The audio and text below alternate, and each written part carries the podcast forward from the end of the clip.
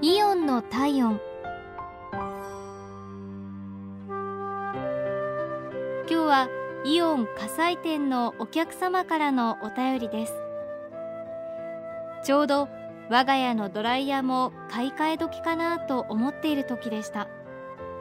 チラシにドライヤーが掲載されていてとてもお買い得だったのでこの機会に買いに行くことにしていました。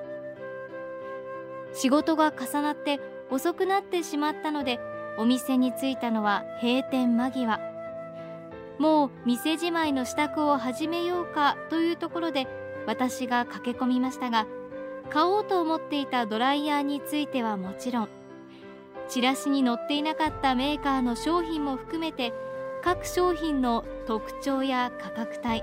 機能について教えてくださり私の家族のニーズに合う選び方とアドバイスをしてくださいました。チラシに載っていたドライヤーを買おうと思っていましたが店員さんの説明を受けたおかげで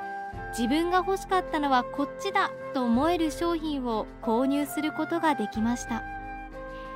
遅い時間にもかかわらずいい買い物ができて感謝しています。ありがとうございました。